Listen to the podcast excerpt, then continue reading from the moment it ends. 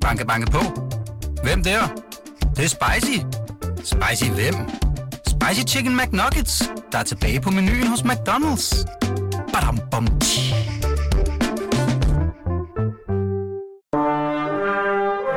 Du lytter til Radio 24 /7. Velkommen til Poesibogen med Knud Brix. Hvem er det, der besøger din grav og planter ting? Jeg er ked af, at jeg ikke har været her og snakket med dig siden... Ja, jeg gik lige og tænkte på det på vej herop. Jeg har ikke været her siden jeg var her med Bjørn og Jon for tre år siden i 2012. Øhm, eller faktisk, så var Jon og jeg her for et halvt år siden, men vi, var, vi gik ikke herop. Vi blev nede i byen og var... Vi gik lidt rundt og var... Vi var på Katrinegade lige at se til din gamle adresse. Og så mødte vi Ulla på fortorvet, og hun, hun har lukket sin salon, men nu, nu tager hun ud til folk og klipper deres hår. Mest gamle mennesker. Og jeg tror, som hun sagde, at man kan komme hjem, at hun har en salon derhjemme nu, i sin lejlighed. Men hun vidste godt, du var død. Eller hun lavede... Hun spurgte... Hun lavede den der spørg... Eller hun, hun, hun, hun nævnte det. Spurgte, hvordan har I det, som i... Så ligger der så meget i det. Så er der sådan både... Så ligger der, hvordan har I det efter, at du døde, at jeres mor døde, og samtidig så ved hun ikke noget om vores liv, så det kommer meget tæt på. Og så håndterede jeg, jeg lavede en meget stor, ja, okay, distance. Svarede ikke rigtig på, hvad hun sagde. Der er mange folk i dag, her i dag. Jeg troede ikke, der ville være nogen om morgenen på kirkegården. Eller mange gardner, og ja, hvem har plantet de der, det er vel en rose, det der. Og så er der sådan en lille plante, der ligner et juletræ. Og så er der egentlig ikke rigtig lige, så er der noget, som ligner noget, der kunne blive til en busk med blomster. Jo, der står også en fugl, en stenfugl, ved siden af din gravsten.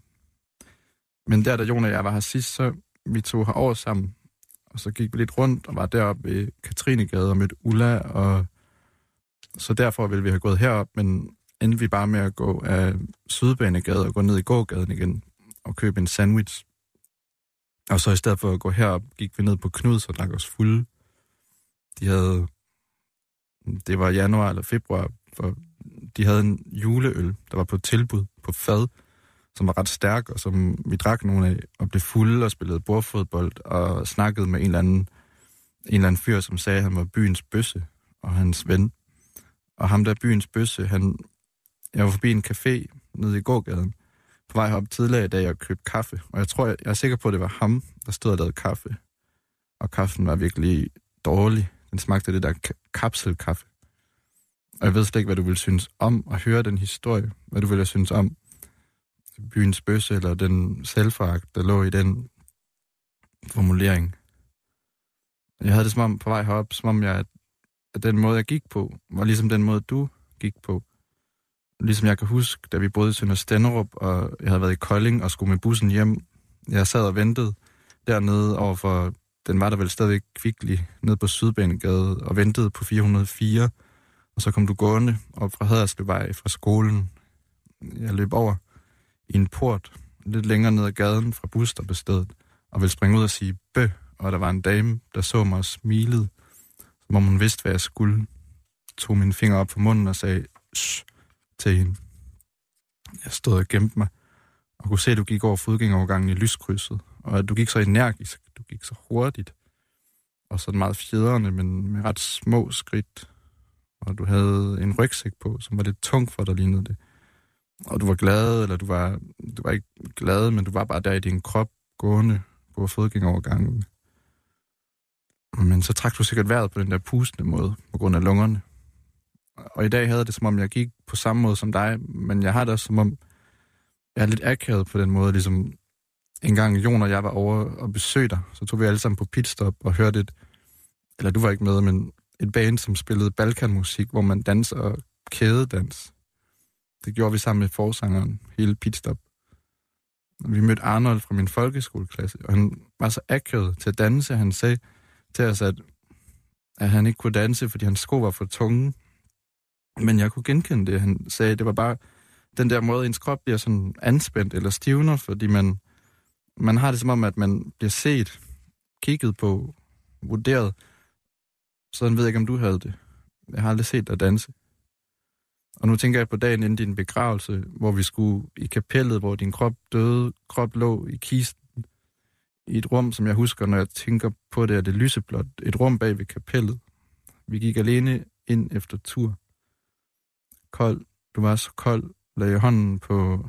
Jeg lagde hånden på din pande og kyssede den dig, og det var som om du lå i en køledisk samme kulde. Ikke bare som om du frøs. Men jeg tænker meget, jeg tænker meget på, hvordan, jeg tænker meget på de der de livsforløb, eller hvad man siger. Nej, men, men måske faktisk det, jeg har tænkt mest på, er den, den måde, du var så uselvisk på, at, jeg ved godt, det er måske et åndssvagt eksempel, men på din uselviskhed, men når vi spillede med Matador, så var du aldrig, du havde, du var ligeglad med, om du vandt, og du var, når vi skulle forhandle om, når det var sådan noget med, må jeg købe gammel kongevej af dig for et eller andet beløb, så var du altid tilbøjelig til at sige ja, eller du ville gerne have, du var ligeglad med dig selv. Det, som du tænkte på, var, du ville ikke altid sige ja. Jeg tror kun, du tænkte på, at spillet skulle være sjovt for os børn, og så betød det ikke om med dig, fordi hvis det var... Og jeg ved godt, det er et dårligt eksempel. Og jeg ved ikke, om du forstår, hvad jeg mener. Eller på vej herover i toget. Da jeg kommer ind i, jeg kommer ind i toget, og så man kommer ind, og der er de der døre, man åbner ved at stikke sin hånd ind under en rød lampe, som er lysfølsom. Kommer jeg ind i kupéen og går ned ad mellemgangen og sætter mig. Går jeg lidt ned og sætter mig skråt over for en 18-årig, 20-årig pige, som sidder hun sidder med sådan en cheesy yoghurt 0,4 procent og er rundt i den på en meget systematisk måde, hvor hun, hun rører rundt et par gange, og så skraber hun bunden, og så rører hun rundt igen, og så skraber. Og det bliver hun ved med i tre minutter cirka. Og der er, også, der er en mand med blazer, sidder på den anden side af mellemgangen, som han kigger på hende, og jeg kigger på hende, men altså hun sidder som om, hun har sådan nogle, hmm, hun sidder ellers meget og læser et kompendium, men nogle gange sidder hun og kigger til siden hurtigt, og så kigger hun ned igen, og hun sidder med den der yoghurt, og hun spiser den rigtig langsomt. Hun tager en eller to bidder med den plastikske, som følger med, som er klappet sammen, som man folder ud. Hun stod af i slagelse, og jeg tror, hun spiste den der yoghurt, 200 ml højst, og hun spiste den mellem hovedbanen og Ringsted. At, og så sad, så hun sad med den der yoghurt, lille yoghurt, som hun nipper af og rører rundt i på den der måde. Jeg havde det som om, der var vildt meget signalværdi i det for hende status, at hun, hun havde en yoghurt, som var sund, fordi der ikke var meget fedt i, og sad med den. Altså sådan, jeg, kigger, jeg, kiggede ikke, jeg kiggede bare på hende og lagde mærke til de ting. Hendes yoghurt, og måde hun spiste den på, som nogle tegn og signaler fra hende, og var bare meget egentlig fordømmende over for det.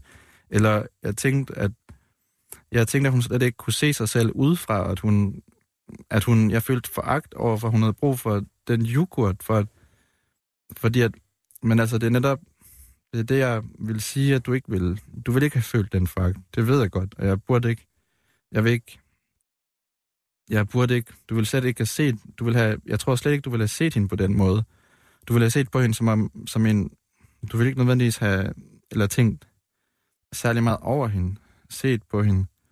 Men du ville have været, ligesom når vi spillede Matador, så ville du have påtaget, du ville stadigvæk have haft, have tænkt mest på, eller ikke påtaget dig, at vi alle sammen i den situation, jeg mener ikke til gode ses, jeg mener, nej, men det er nok meget bare at være uselvisk i den situation, uden, uden at, altså uden at du ville gøre det på bekostning af dig selv, at uden at det var noget, du skulle tvinge dig til. Altså, det var ikke sådan, det var nærmest ikke sådan en, det var ikke en moralsk ting, det var bare sådan, du var, altså der var ikke nogen analyse.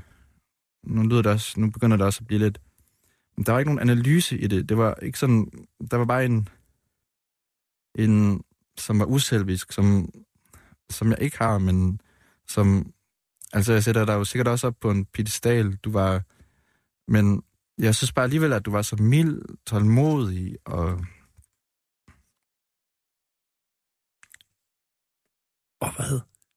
Oldsbar Johansen, velkommen. Tak. Og hvad? Ja, og hvad? det ved jeg ikke.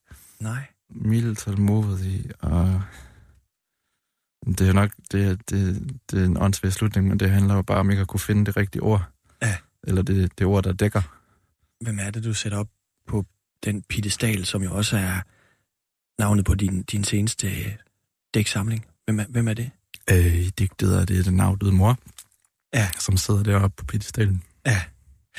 Er det din egen mor?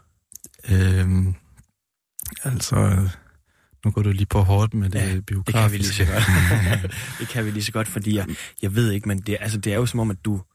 Jeg ved ikke, om det er rigtigt, men jeg forestiller mig, at digteren ligesom stå ved, ved en grav og holde en eller anden form for monolog eller samtale med sin mor, og, mm. Eller i virkeligheden måske det, der foregår inde i hovedet. Man står der, og du tænker det der igennem, og taler med hende. Er. Mm. er, det, er, det, er det sådan, det kan læses? Det er sådan, det bør læses, tror jeg. Ja.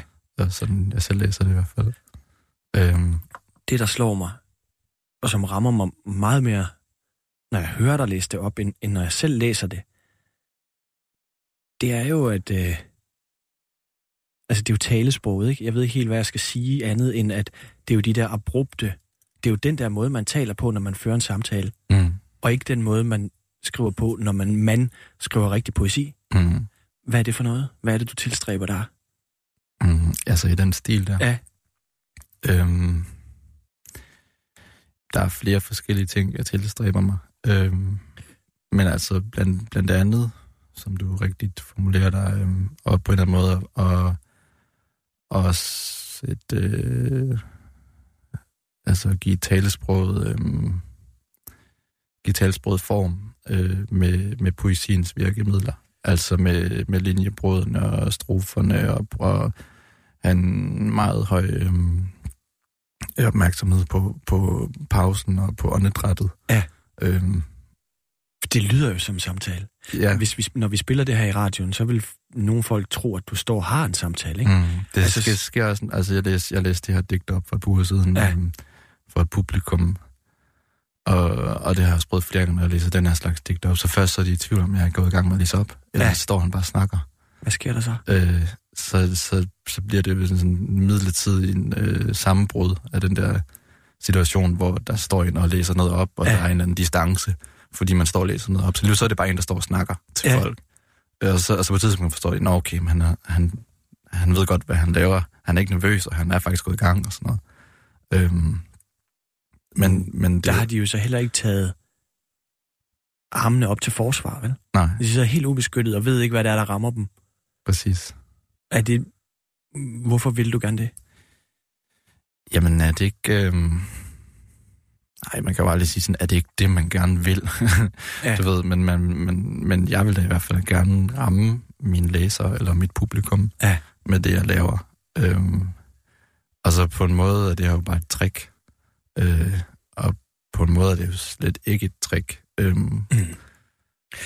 men, men det er i hvert fald en, en måde at ligesom øh, få, øh, få det, man skriver til at sætte sig fast på folks nethinde. Øhm, og også, altså det som jeg ligesom, min teori bag det, kan man sige, er, at, at, øh, at talesproget, det hænger sammen med, med tankerne og følelserne på en mere umiddelbar måde, Ja. ja. eller på hvert fald på en umiddelbar måde, ikke? Øhm, hvad det så end skal betyde, men det, det gør det. Det er det der med paraderne, der er, der er nede, ikke? Jo, og det kan man, og hvis man så bruger det ja. i poesien, så kan man også øh, altså benytte sig af den umiddelbarhed til at, at få nogle ting, måske få nogle billeder, og nogle, øh, nogle tanker, nogle, en handlingsforløb til at sætte sig fast på en anden måde. Øh, det er øh, altså næsten som om man erindrer det, du ved. Man hører om noget, og så tænker man tilbage på det, man hører om, eller som man har læst i den her i det her digt. Og hvis man så tænker på, tilbage på det, som om man har erindret det, eller måske som om man har drømt det, så sidder det et andet sted, end hvis det bare sådan er kommet igennem en eller anden litterær analyse del af bevidstheden. Giver det mening? Ja. Kigger du op meget? Nå, men, men det, der er så vildt, er jo, at, øh, at det er så uperfekt, ikke? Altså, du, de der spring, som man jo tager i en samtale, når man genspiller en samtale, så kan man høre det, men når man lige snubler eller øh, ind over, det jeg mener er, og, og, altså, mm. og det er jo noget, du har skrevet frem, går jeg ud fra. Ja. Hvordan, altså, men, men det er jo fordi, det er jo i det uperfekte, fordi at man går ind med en idé om, at, at lyrik eller poesi, der er tænkt så meget over hvert et ord. Det er der jo også, men så fordi det mimer Mm. det kaotiske, øh, det, hvad ved jeg, altså det tilfældige i en samtale, Mm. så bliver det til noget andet. For mig i hvert fald. Ja, ja. Men, men, øh, men altså, hvordan skriver du det der? Jamen, jeg... Læser, siger du noget højt, og så skriver det ned, eller skriver du sådan, som en manuskriptforfatter vil prøve at skrive en dialog, og så sidder du og prøver at få det så mundret som muligt. Prøv at fortælle noget om det. Nej, men jeg bruger en diktafon. Øhm, gør du? Altså, og, og altså på en måde har jeg det som, det er sådan lidt, irrelevant, men, men, men det her digt, for eksempel, Ja. skrev jeg øh, skrev med min diktafon øh, siddende ved siden af min mors grav, øh, imens jeg talte til hendes spøgelse. Øh, og, men, men også med, med, med fuld bevidst om, at jeg er i gang med at skrive digt. Jeg vidste godt, at altså, du ved, det, ville være, det, var, det ville være noget andet, hvis jeg sad uden diktafonen. Hvordan vil det så være? Ja, fordi så ville der ikke være publikum på, og så ville jeg ikke... Øh, øh, ligesom da jeg skrev min bog Begravelse, som er Ja. skrevet i samme stil. Øhm, Men hvad Den- gør den- publikummet? Hvad gør det ved Ved jamen, din altså, bevidsthed? jamen, altså, den blev skrevet ligesom, ligesom det her digt i, i, i et langt øh, take, eller hvad man kan sige. Øhm, og altså eksempelvis øh, får jeg jo flettet ind i det her digt øh, til, at, til at, nogenlunde til at starte med, ja. Ja. at det handler om en død mor. Ja. Ja. Fordi at det her digt er jo sådan en slags fortsættelse til begravelse, men hvis man læser Piedestal uafhængigt af den, så skal man lige have det at vide. Og, Og begravelse var din anden Ja, digtsamling, som som, er- handler om din mor, og som Ja. jo i dybest set er et langt digt, ikke? ja, præcis, og Ja. som handler om, da hun dør, og da hun bliver begravet. Ja. Øhm, altså, så der er jo altid noget, øh, ligesom når man, altså sådan information, ikke? Sådan, man skal være bevidst om, hvilken information er nødvendig for læseren. Ja. Og samtidig er der også, øh, altså det som der så også sker, øh, at eksempelvis den der kop kaffe, som jeg køber af ham der, der kalder sig selv for byens bøsse, Ja. at den kop kaffe, den får en anden form for sådan øh, billedværdi, som, altså jeg har, jeg har skrevet digt i mange år, så det er jeg fuldt bevidst om, i og med, at jeg taler om, men samtidig med, at jeg også bare benytter mig af, af at jeg har haft den her oplevelse med at få købt en kop kaffe af en bestemt person, og at det ligesom, det fungerer på, på, to, fungerer det på to forskellige planer, altså både på sådan billedplan, symbolplan, hvad man vil kalde det, og, og, og på et handlingsplan. Måske så på tre, ikke? For det er også bare i det der taleplan. Ja. Øhm, Men, men du men, så sidder ude men, på graven, du ved, du vil skrive et digt, du tænder diktafonen, du begynder at tale. Hvor meget af det opstår så i øjeblikket? Og hvor meget har du hjemmefra tænkt, jeg skal huske at fortælle billedet med, med bø, byens bøsse. Jeg skal huske det der med pitstop i Kolding, diskoteket, som er det der øh, forfærdelige og samtidig skønne sted, øh, sådan et forstadsdiskotek i Kolding. Ikke? Mm. Hvor meget af det har du, Olsbar Johansen, tænkt, nu skal jeg lige huske, og så lad det måske opstå og drøb det, hvor det lige passer, eller hvor meget af det der digt har du skrevet ind i hovedet, inden du sætter dig ved graven? Jamen altså, det er, det er et fuldt ud improviseret digt. Jeg har ikke tænkt på noget af det i forvejen. Er det rigtigt? Det er rigtigt. Ingenting. Øh, ingenting. Men du vidste, du ville derud, og så har du ikke tænkt, jeg skal sige det og det til mor. Altså, jeg havde diktafon med, så jeg vidste, jeg skulle, jeg skulle forsøge at skrive, Ja. skrive digt, ikke? Ja. Øhm, men... Men... Hvad, altså, er, du, altså, hvad nu, er du i for en stemning, når du sidder der? Jamen, så er jeg selvfølgelig sådan en meget seriøs, alvorlig stemning. Ja. øhm, Jamen, fordi det er, jo, der er jo, det er jo ikke kun seriøst og alvorligt digt. Det er jo, Nej, altså, nej. hvis man, hvis man lytter efter, så, er der, så er det jo enormt sådan morsomt og ærligt og, mm. og lidt selvudleverende, og så sjovt det der med at sætte hende op på en piedestal, hvor Mm. hun jo... Altså, det er jo erindringen. Mm. om hende, mm, hvor, hun, hvor du gør hende til noget, som hun ikke nødvendigvis er, men at, hvad er det, du, du prøver ligesom at bearbejde der? Altså, hvad er det, du skriver hende op til? mm, nu har du stillet mange spørgsmål ja, meget det hurtigt, Knud. godt, det ved jeg godt. Men hvad Nu er går det, jeg du, lidt hurtigt. Jamen, det er fordi, det stikker lidt af i hovedet på mig, det der. ja, ja, ja. Jeg, kan ikke, jeg har ikke rigtig hørt noget, som er på den måde. Nej, nej. Altså, jeg har jo Altså- læst det, og jeg har også hørt det læst op, men der er et eller andet, jeg slet ikke kan greje ved det der. Mm, hvad er det? Det er, at du tør at tage noget, som er så tilsyneladende øh, tankemøller, Ja, uperfekt, og så insistere på, at det er poesi. ja. Det, det gør mig en lille smule i tvivl. Ah, okay. Øhm, Men samtidig så synes jeg, det er enormt smukt. ja. Øh, Fordi det, det bryder med en konvention. Jeg ved da godt, man kan alle mulige ting med sprog og poesi, mm. at der ikke er nogen grænser. Men, men det er jo bare i det oplæste. Okay, men lad os lige så starte der med, hvad, ja. hvad poesi er. For jeg har, jeg har det lidt som om, ligesom, ligesom øh, med, når man siger kunst, så Ja. er det sådan billedkunst, eller Ja. Billedkunstarterne, der er jo alt muligt. En boks. Øh, alt muligt. En præcis, om noget. præcis, ikke? Øhm, kunst kan jo være hvad som helst. Alt kan blive til et kunstværk, og jeg har det som om, som om at inden for litteraturen, der er det i digtene, eller i poesien, der kan alt sprog bruges. Ja. Øhm, og sådan... Jeg tror ikke, det er en særlig original. Jeg ved ikke lige præcis, hvor jeg har den tanke fra, du ved. Men Nej. jeg tror ikke, det er specielt ny, ny, ny skabende. Øhm, men, men det er ligesom mit udgangspunkt for at skrive. Jeg kan, jeg kan bruge hvad som helst, og det specielt i pedestal af mine bøger, der har jeg også brugt alle mulige forskellige sproglige øhm, øh, Der midler. er pludselig en mail, og der er noget... Ja, præcis. Men, men Og jeg, og jeg tænker ligesom på det hele som...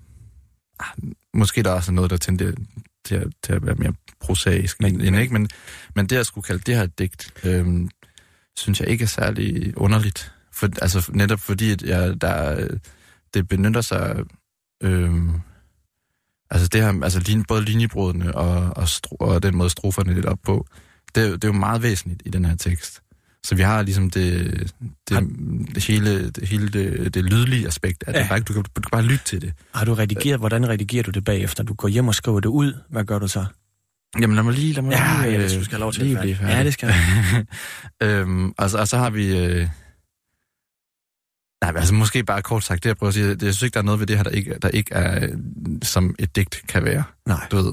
Jeg- Man kan godt se, at, at, at selve indtrykket af, at det er bare en, der står og taler. Altså på den måde, så det, det er måske også lidt over af, hvordan øh, at... Nu kommer jeg med sådan en åndssvag øh, storladen øh, sammenligning, men at, at Shakespeares skuespil er poesi. Ja. Det er jo også, der er jo også dialog, ja. monologer, som samtidig jo tydeligvis har en poetisk kvalitet. Det er der ikke nogen tvivl om. Du ved, altså så det er ligesom, altså ikke for at sige, at jeg skriver lige så godt som, eller på nogen måde ligesom Shakespeare gjorde, men, men, men det, det, det, det er den samme ting, ikke? Altså det er jo, Mm. det er jo en, en monolog, samtidig med, at det er poesi. Ja, ja. Og det, er- og det er ikke Men- så men underligt, der sidder måske- så det være, der- set. Det er det ikke. Men det kan jo være, der sidder et par rentalister derude ikke, og siger, hvad er det for en idé-relativisme, du kører frem med der, fordi at noget monolog, du lige har, og som du skriver ned, hvorfor skulle det nu være lige så godt som en eller anden digter, der har siddet med et sirligt system mm. og vejet hvert et ord på en vægt? Altså, der er jo en... Det Der er er da jo, bare fordi, jeg også har bare været et ord på en vægt. jamen, har du nu det? Altså, selvfølgelig, hvis det er det. opstår i øjeblikket, hvordan, hvordan gør du det så til, hvor meget af det ligger i, fordi det er jo på ingen måde tilfældigt den måde, du har skrevet, mm. Mm. når man ser det, nu kan læseren, se- eller lytteren selvfølgelig ikke se, men altså, der ligger jo så mange ting i din linjebrud, og din mellemrum, og dine pauser og tonationer, mm. øh, hvordan, når du så har den der granitblok, mm. Mm. som du har med hjem på din båndoptager, Mm. hvordan hugger du den ud og giver den en ny krop? Mm. Jamen det her, altså, det er, jo, det er jo selvfølgelig også dig, der siger, at der, er noget som helst, der er tilfældigt over det. Det, er ikke- det er ikke mig. og, måske, og måske din indre rindel, rindelist. eller hvad vi skal lad sige. bare ham komme frem, Ja, fordi så bliver øhm, du skarpere. Sådan djævelens advokat. øhm, men, men altså det som... Øh, der er jo... Nu, du taler meget langt, langt ind i min sådan... Hele, alle mine metoder i forhold til det her. Ja. Øhm, men måske, hvis man tager begravelse som eksempel, som er et, et langt digt, der er skrevet i samme stil som det her Mm. øh, digt. Øh, det skrev jeg øh, oprindeligt som, det, som slutdigtet i et manuskript, der var på cirka 250 sider. Ja. Øhm, og hele det manuskript havde ligesom egentlig bare været et langt forarbejde frem til at kunne skrive det digt på den enkle og øh, lige fremme fasong, hvis man vil kalde det det, som, som det har. Mm. Øh, og det var, da jeg skrev det digt, var det første gang, jeg skrev et digt på den måde. Øh, men det er jo det samme med det her digt, at, at selvom jeg siger, jeg har ikke, det var ikke fordi, jeg havde sådan forestillet mig, at jeg skulle øh, lige vende tilbage til den gang på pitstop, hvor vi dansede kædedans, eller, eller hvad det nu skulle være. Øh, at jeg ikke har planlagt det, betyder ikke, at jeg, at jeg ikke har forberedt det. Nej. Det er to vidt forskellige ting. Ja. Øhm, men digtet, for mig, for mig kan de her digte kun skrives, hvis de overrumpler mig selv, imens jeg skriver dem. Okay. Øhm, og, og altså, det, sådan ved jeg, der er også mange øh, romanforfattere, som også skriver bedst, når de ikke ved lige præcis, hvad der skal ske, når, når deres karakter går rundt om det næste hjørne. Eller sådan. Ja. Altså, det er lidt den samme ting. Øhm, og det er jo heller ikke så mærkeligt. Øh, altså det handler om, hvor, hvordan man kan være følelsesmæssigt in, øh, involveret i, hvad man skriver. Og hvis, hvis det hele er planlagt på forhånd, så er det jo ikke spændende, hvad der sker, når man går rundt om den næste hjørne. Men jeg har identificeret, hvad det er, jeg i virkeligheden vil sige til dig. Okay. Så det er ikke så meget spørgsmål. Jeg vil bare sige, at i virkeligheden synes jeg, det er enormt modigt. Ja. Det er enormt... Jeg vil aldrig turde tænde en båndoptager, høre min egen stemme, tale, og så have en bevidsthed, der siger, at det, jeg laver her, det er simpelthen godt nok til at være lyrik. Jeg tror på, at det, jeg taler ind i en båndoptager, at det er godt nok til, at det, at det vil jeg aldrig turde. Mm. Så i virkeligheden er det modet, som jeg beundrer ved det, ved at insistere på, at det der, om du har forberedt dig, eller hvad du har gjort, Mm. at det er poesi, fordi det kan jeg jo høre, når du læser op, at det er. Men- så i virkeligheden tror jeg, Ja. at det ligger i den handling, at du sætter dig ned ved din mors grav med, øh, med en båndoptager og siger, nu laver jeg poesi. Ja, ja klart. Det bare... Men det, altså, der, der, er, der er selvfølgelig en helt konkret og, og, og sådan, øh, meget forståelig forhistorie for det, at, at jeg, jeg startede med at skrive på den måde ved at øh, interviewe andre mennesker. Ja. Øh, andre mennesker, som jeg synes havde oplevet noget, der var værd at skrive om. Øhm, første gang, jeg skrev på den her måde, var, da jeg interviewede forskellige af mine venner, som havde været med, øh, da Brorsundskirken blev ryddet Mm. i, var det 09, dengang der var det, der hed øh, kirkeasyl, hvor der var nogle asylansøgere, der var flyttet ind i Brorsundskirken på Nørrebro, øh, i samarbejde med nogle aktivister. Og så blev den ryddet af politiet, og jeg var ikke med den nat, fordi min, jeg havde sat min telefon på lydløs, så jeg kunne ikke høre den, da nogen ringede, og så var jeg rigtig ærgerlig over det, og så skulle jeg læse op til oplæsningsarrangement to uger senere, eller sådan noget, og ville gerne skrive om det, men jeg havde ikke været der. Mm. Og så interviewede jeg nogen om det, og skrev fire digte i den her stil. Øhm, og det fungerede helt vildt godt. Og det, du ved, så var jeg ligesom der, hvor jeg sådan, man kan gøre noget på den her måde. Man kan bruge den her teknik til at skrive gode, gode digte, eller. Ja. digte, som folk kan forstå, og som rammer folk. Og, øhm, og som jeg har lyst, altså digte, som jeg har lyst til at skrive flere af. Og så skrev jeg nogle flere digte, hvor jeg interviewede andre. Ja. Og så øh, skrev jeg så for første gang et digt, hvor jeg ligesom, hvad skal man sige, interviewede mig selv, eller i hvert fald, hvor det bare var mig, der snakkede, ja. da jeg skrev begravelsesdigtet. Øh, men det havde jeg så liggende i 4-5 år, uden at vise det til nogen, uden at tænke, det her det er noget, der kan bruges til noget. Men, men læste det så op til et oplæsningsarrangement, hvor der så var flere, der græd, og øh, hvor at, øh, forfatteren Harald Wortmann så var og tilbød at sende det til forlaget Basilisk, som så antog det to uger senere. Øh, så du ved, der, det var ligesom for mig en oplevelse, der, der overbeviste mig om, man kan godt skrive på den her måde. Øh, og indtil jeg ligesom fik den oplevelse. Du lytter til Poesibogen på Radio 24 med Knud Brix. Hans gæst er digteren Rolf Sparer.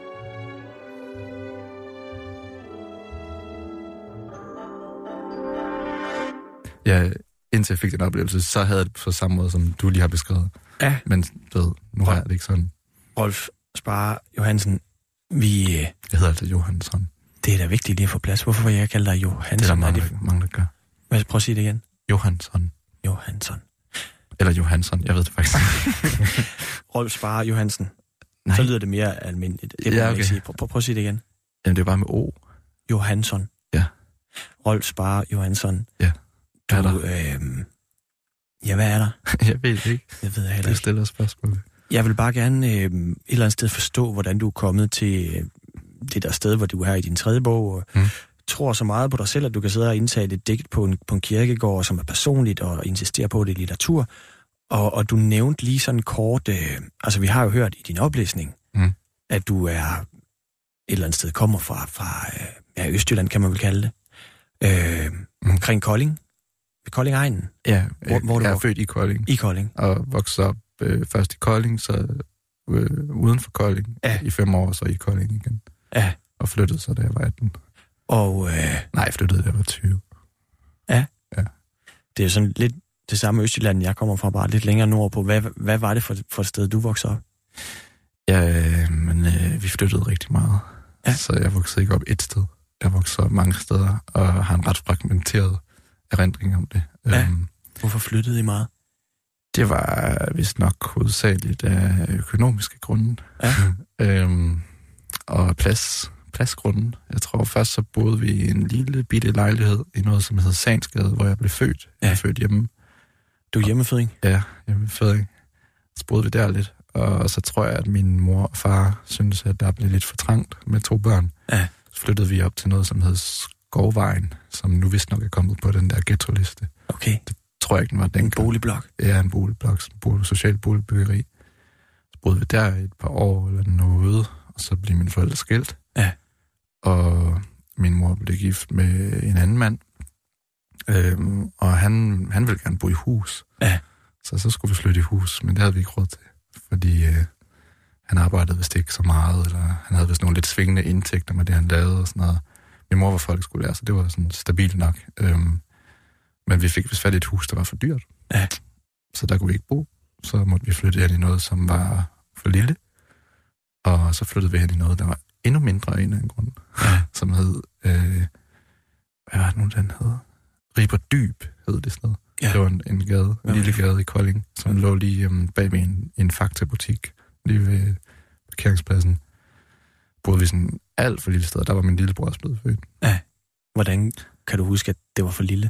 Eller hvad er det, du husker ved det? Ja, det er nok noget, jeg har fået at vide jo. Jeg tror ikke, at det sådan rigtig betød så meget for mig, men jeg Nej. delte for eksempel værelse med, med min bror. Ja. Øhm, og der var ikke plads til alle vores ting, så der var flyttekasser over det hele. Øh, så vidt jeg, som, som jeg kan huske det i hvert fald. Øhm, Men du siger, at du har sådan meget fragmenteret hukommelse af din barndom. Mm. Hvor, hvorfor tror du det er? Øhm, altså, det, det, det kæder jeg meget sammen med det der med, at vi flyttede meget. Ja. Det, jeg har, altså, har venner, og også min kæreste har også, hun boede i det samme hus hele sin barndom. Ja. Så hun har ikke, hun har ikke haft det der knæk. Øh, der har ikke været sådan, nå, så skal jeg, nu skal jeg, øh, hun har ligesom haft et sted, der Ja. ligesom kunne have, i hendes erindring kan rumme alle hendes følelser om, da hun var barn. Barndom. Øh, det har jeg ikke. Jeg har ikke rigtig nogen sådan kasse. Jeg har ligesom en kasse, der i hvert fald ikke er et hus, som kan, kan rumme, rumme de følelser og de erindringer, jeg har. Ja. Øhm, Men er det en, er det en kasse, du er ked af at kigge ned i, eller hvordan har du det med det? mm, mm, Eller hvad gør det ved dig? det, nej, jeg både og. Øhm, altså, jeg har da også, altså ligesom de fleste børn, der er blevet flyttet lidt rundt, er jo også blevet flyttet øh, på forskellige skoler. Ja. Det er jo, øh, det kan godt være, være hårdt at Der skulle... har du skulle stå og sige Johansson Ja, mange præcis. gange. Rolfs far, Præcis, og- Johansson. Du ved, øhm, man siger jo, børn, de, kan jo, de er jo tilvændingsdygtige og sådan noget, og det er Ja. de også helt vildt meget. Men det betyder ikke, at det ikke er hårdt for dem i den proces alligevel. Nej. Øhm, Når jeg læser din... og altså, øhm, Ja.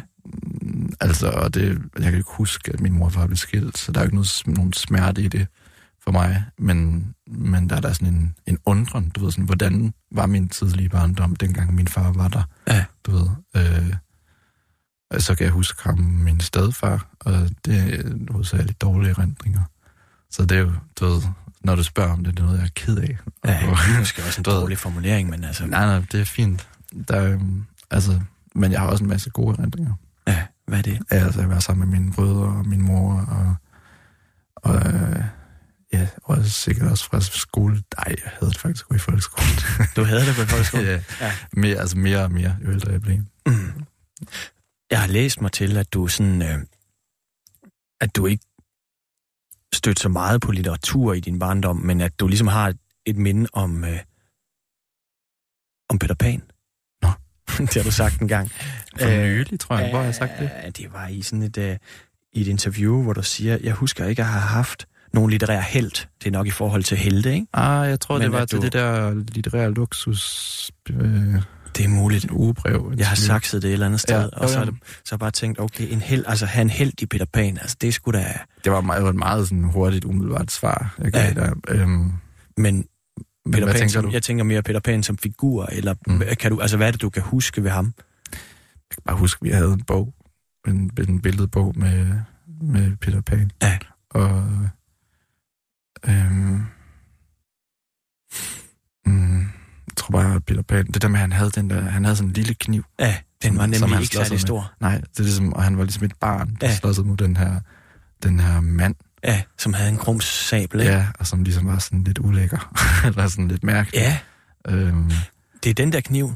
Den kan jeg også huske, fordi det, ja. Ja. han, han kunne jo ikke rigtig fægte. nej, men, han var så, men så var han bare så hurtig, og sådan så vaks. Ja, eller hvad han nu var. Ja.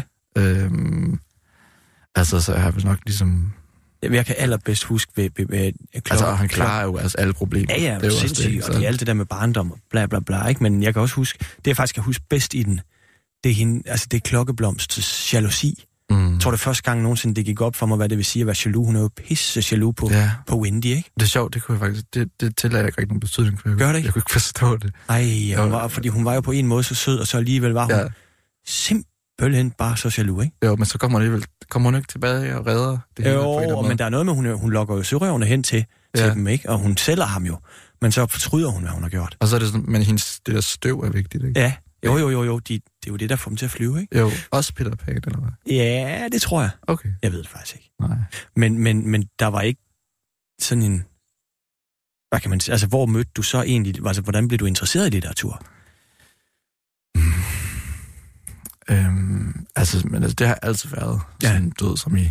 Jeg, Okay, også selvom det ikke var noget, man som dyrkede derhjemme, og- Ja, ja, altså, Ja. vi havde en bogreol og sådan noget. Mhm. Mm-hmm. Øhm, men der var ikke rigtig nogen, der sådan... Jeg tror også, vi fik også læst, øh, læst op Ja. ja. til sådan godnathistorie og sådan noget. Ja. Øh, så da jeg begyndte at kunne læse selv, så lånte jeg bøger på skolebiblioteket. Øhm, så jeg tror mere, det jeg mente, at måske, at der var ikke nogen, der sådan introducerede mig for litteraturen. Du ved, det var sådan noget, så læste jeg sådan nogle ungdomsbørnebøger om en dreng, der blev professionel fodboldspiller og sådan noget. Ja. Ja. Og så det var bare, synes jeg, det var... Drømte du selv om det? Ja, ja. Ja. Altså, det var helt vildt spændende, ikke? Og, Jo. øhm, Og sådan noget Bent Haller. Ja, ja, det var ikke lige Ben Heller, der skrev det. Nej. Jeg har sikkert også læst noget af Ben Heller. Altså, du ved, så det var ikke sådan Nej, men så du fik super, super du får litterært. er litteraturen ligesom, ind via øh, din drøm om fodbold i virkeligheden, eller? Ja, det, nej, altså jeg var ligesom, jeg elskede at læse. Ja. Så det var ikke sådan, det var, jeg læste også alt muligt andet, det var bare et eksempel. Ja. Øhm, men jeg læste, altså ligesom, du ved, det er ikke sådan, jeg sad og læste Dostojevski som 10 år. Nej, nej, nej. Ikke? Altså, du ved, Hvem fanden gør også det? Jamen, det, det er jo der, ingen, der- der er jo nogen, der har Nej. den der sådan historie. Nej, de lyver. Ja, det kan være, de lyver. Selvfølgelig lyver de. Hvad ved jeg? Der er ingen, der læser Dostoyevsky som 10 -årig. Men, men jeg tror måske, det jeg mest har ment med at have sagt det, der, er, at, at det der med at kunne være øh, forfatter, Ja. var ikke noget, jeg, jeg, jeg troede, man kunne blive folkeskolelærer, og man kunne arbejde nede i Bilka og sådan Ja. noget. Det var ligesom min, min fremtids Horisont. Øh, horisont. Det var det, jeg troede, jeg havde at vælge imellem, Ja. indtil, en ret, øh, indtil jeg blev 17. Øhm, Hvad skete der så? jamen, så fandt jeg ud af, at min, øh, øh, min, øh, en af de få venner, som jeg ligesom beholdte fra folkeskolen, Ja. øh, som en, en fyr, der hedder Ronny, han, han skrev digte, viste Ja. sig. Øh, og så tænkte jeg, okay, men hvis han kan skrive digte, og jeg havde måske jeg havde skrevet to digte i mit liv på det tidspunkt, Ja. øh, altså som, som jeg har skrevet i skolesammenhæng. Øhm, men han, kunne, han skrev så digte, og tænkte, hvis han kan skrive digte, Ronny. så kan jeg vel også så skrive digte. Jeg kan slet ikke se ham for ham, øh, ham for mig, fordi Ronny, det er sådan et bøllenavn, ikke? Og så skriver han Ja, digte. Der er et eller andet, der klasser der. Digterklubben Ronny og Rolf fra Kolding. Ronny og Rolf fra Kolding skriver digte. Det passer ikke sammen. Nej. Hvad var det for Øh, nogle digte, han skrev?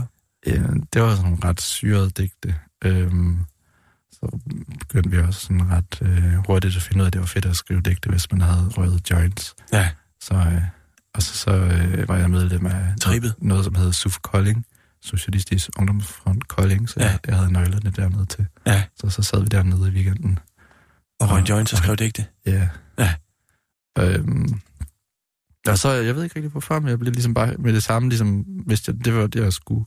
Det vidste du der? Jeg ville. Øhm, Ja. ja. Altså den samme aften, som, hvor jeg fandt ud af, at han skrev digter, og vi begyndte at prøve at sk- at skrive nogle ting sammen. Er han stadig, Øhm. er han stadig digter? Øh, det, jeg ved det faktisk ikke. Nej. det må man jo heller ikke vide. Nej, Men, men det, er, da- det er jo sjovt, det der. Det ved du simpelthen den aften, der ved du, du vil være digter. Ja, Ja. ja. og jeg, jeg ved ikke rigtig, hvordan... Øhm,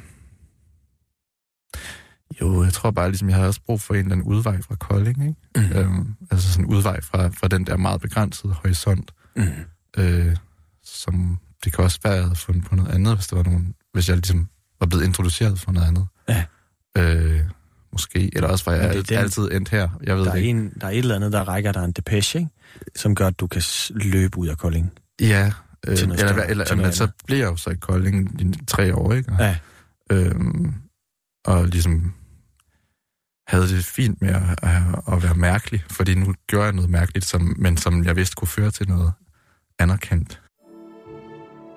Du lytter til Poesibogen på Radio 24 med Knud Brix. Hans gæst er digteren Rolf Sparer.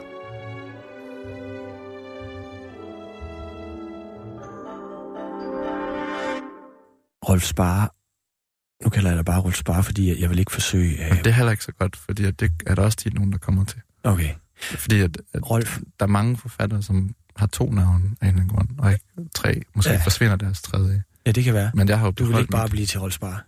Nej, Nej. Altså det er jo ligesom Ursula Anker Olsen. Hun er Ursula Anker Olsen. Selvom Ursula Anker måske lød lidt flottere. Ja. ja. Men så kalder jeg bare Rolf. Okay.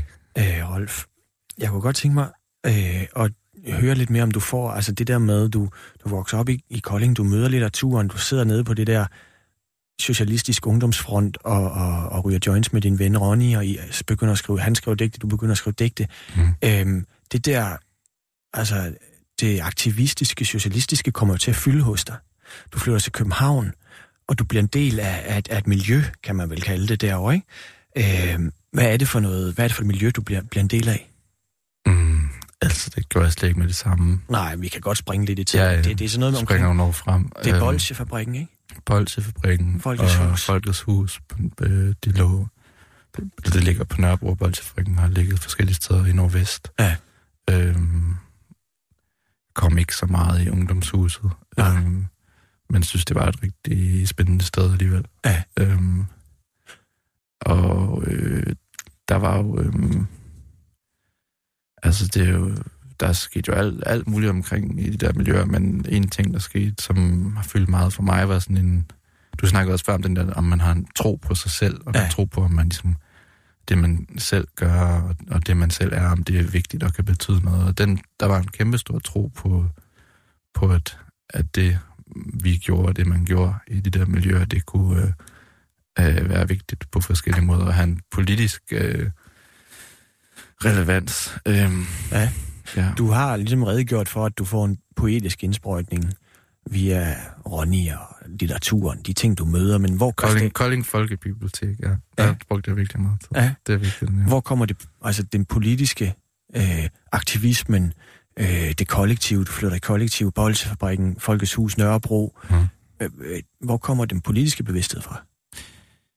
Jeg tror, den kommer fra min mor Ja. øh, oprindeligt, ikke? Ja. Øhm, hun var... Øh, det, er også, det er jo selvfølgelig kun noget, jeg har fået fortalt, hun var, hun var besætter i 80'erne. Ja. Øhm, og, og på forskellige måder sådan politisk aktivist. Øhm, og det var hun ikke længere, i, der vi så boede i Kolding øh, i, øh, i, øh, fra midt 80'erne og frem. Der var hun bare folkeskolelærer, det var hun selvfølgelig også. Ja. Kun bare. Øhm, men der, altså, hun havde en eller anden form for sådan øh, venstreorienteret øh, aktivistisk tilgang øh, til livet, selvom den ikke, altså selvom hun, så, hun havde jo travlt med at være mor, ikke? Jo. Øh, være egentlig mor til tre, ja. det meste af tiden. Ja. Øh, så boede jeg i USA et år, øh, fra jeg var, fem, da jeg var 16 til at være, jeg fyldte 16 lige da jeg kom derover, fyldte 17 lige da jeg kom hjem. Mm. Øhm, og der mødte jeg en svensk fyr, der hed Magnus, som var kommunist. Mm. Øhm, og som fik mig i gang med at læse Marx og sådan noget. Ja. Øh, Så du skulle helt til Amerika for at møde en svensker, der ja. introducerede dig til Marx. Det er jo smukt. ja, øh, så var det, jeg, jeg kom derover øh, den øh, nogen 20. august 2001. Ja. Øhm, og så var der så den 11. september 2001, lige bagefter. Ja. Øh, jeg, havde været, jeg var i New York 10 dage før det skete. Øhm, så jeg oplevede også et USA, der blev forvandlet. Øh, altså det var, USA har været en krigsmaskine i mange hundrede år, men for mig virkede det som om, at den lige pludselig øh, kom til, øh, blev til, lige øh, midt i, at jeg selv flyttede derover. Mm.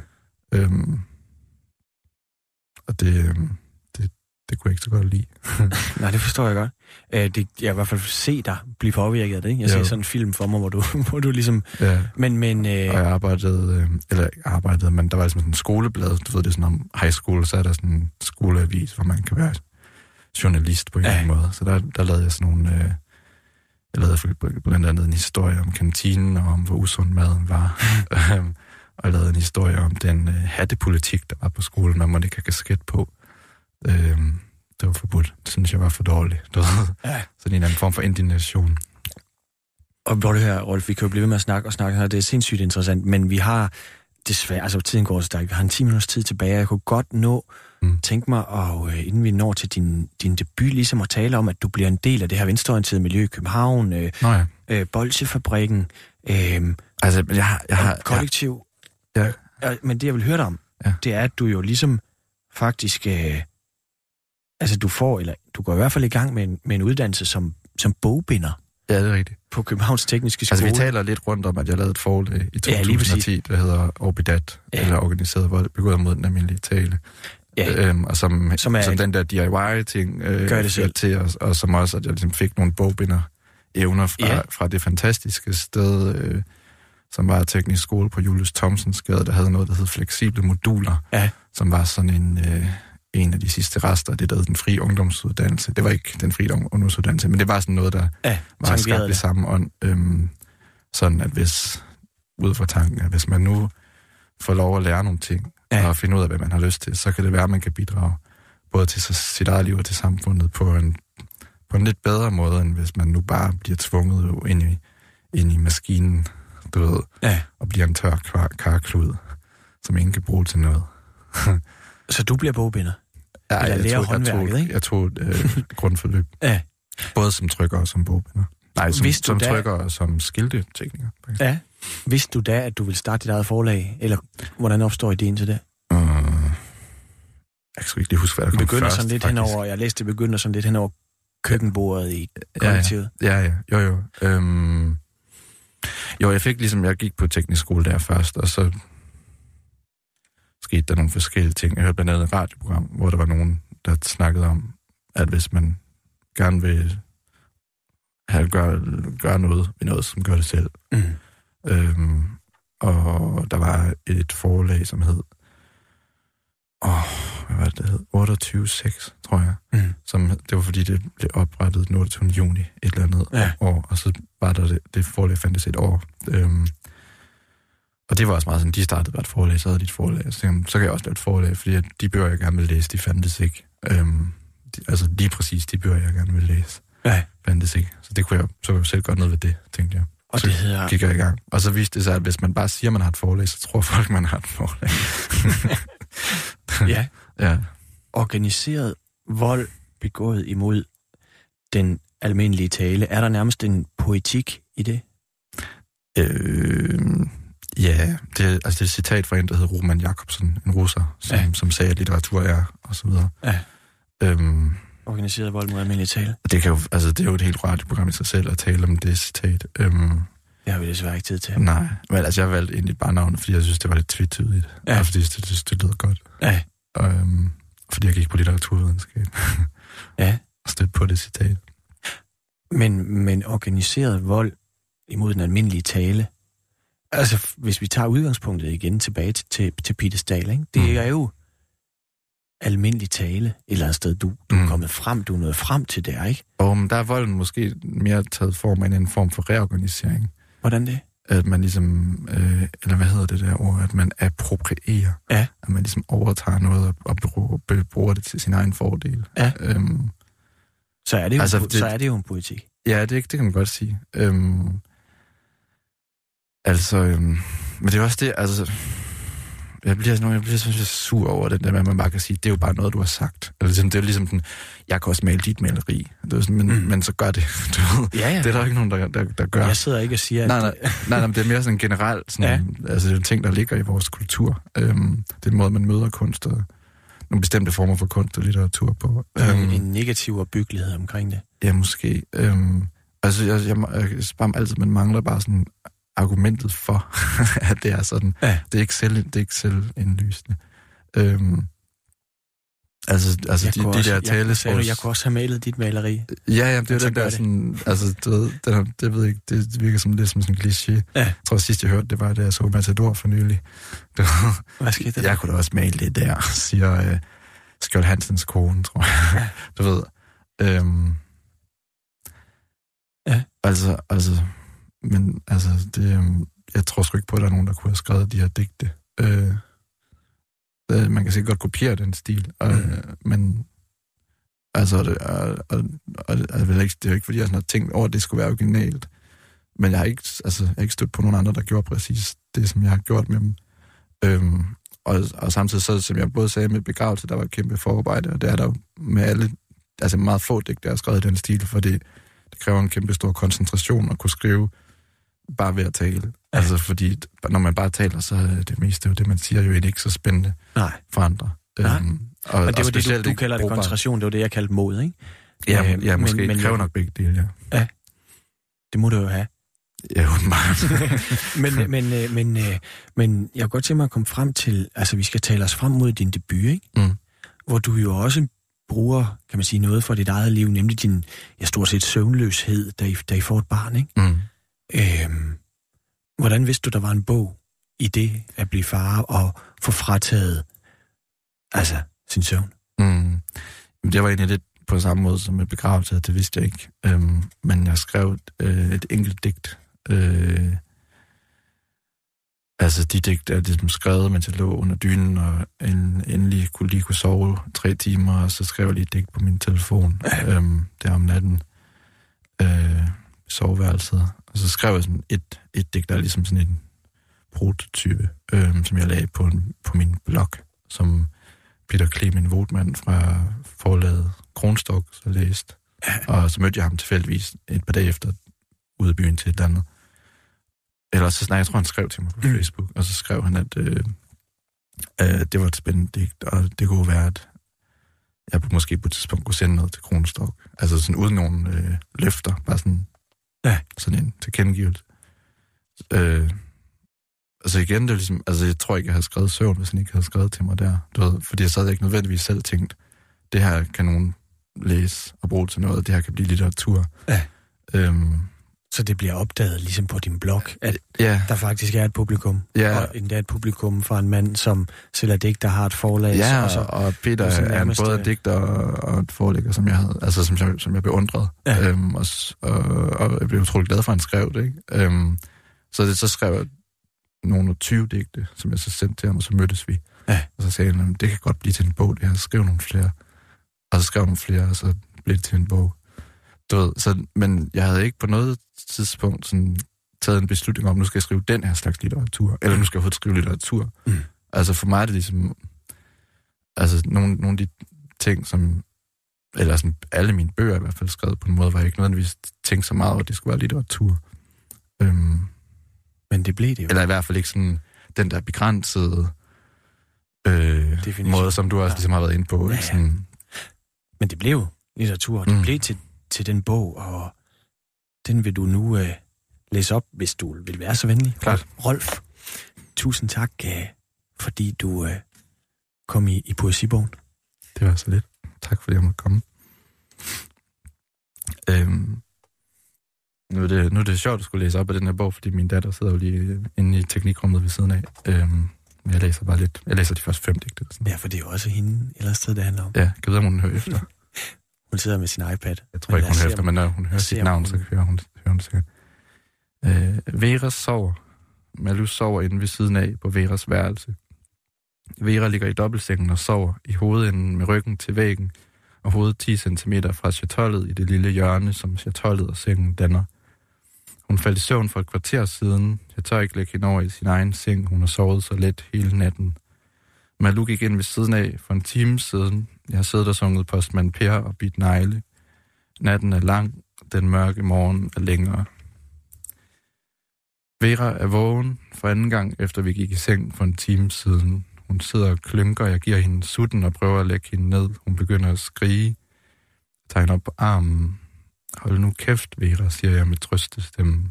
Hun bliver ved med at skrige, jeg lægger hende i dobbeltsengen. Hun skriger, jeg tager hende på armen igen. Jeg tager hende op og prøver at give hende noget vand. Hun skriger, jeg lægger hende på armen og går ind ved siden af og synger postmand Per. Hun falder i søvn. Jeg lægger hende i sin seng. Jeg er lige gået i seng. Malou sidder inde i stuen med sin computer. Der er noget med min mave. Jeg bøvser hver femte minut og prutter hver tiende. Bøvserne smager af øl. Jeg har ikke drukket øl. Maven gør ondt. Ikke meget. Et ubehag. En stram boblende fornemmelse. Jeg er lige gået i seng. Vera ligger i sin seng og sover på siden, tæt ind mod sengerandens ene væg. Vera vågner lidt i 12, en time efter vi er faldet i søvn. Telefonen lyser i mørket. Klokken er 23.48. Jeg sætter mig op, giver hende sutten og lægger hende ned igen. Hun brokker sig lidt. Jeg synger på Per, så sover hun. Jeg lægger mig ned og falder i søvn. To minutter efter vågner vi af hendes klønk igen. Hun sidder op. Jeg giver hende sutten. Hun kaster hovedet tilbage, så det rammer sengetrammerne og begynder at græde. Jeg siger for helvede og tager hende op på armen. Ja, hun falder i søvn med det samme. Jeg lægger hende ned i sengen. Hun begynder at græde igen. Jeg lægger hende ved siden af Malou i dobbeltsengen og går ind og lægger mig i fosterstilling under tæppe på sofaen. Du lytter til Radio 24 /7.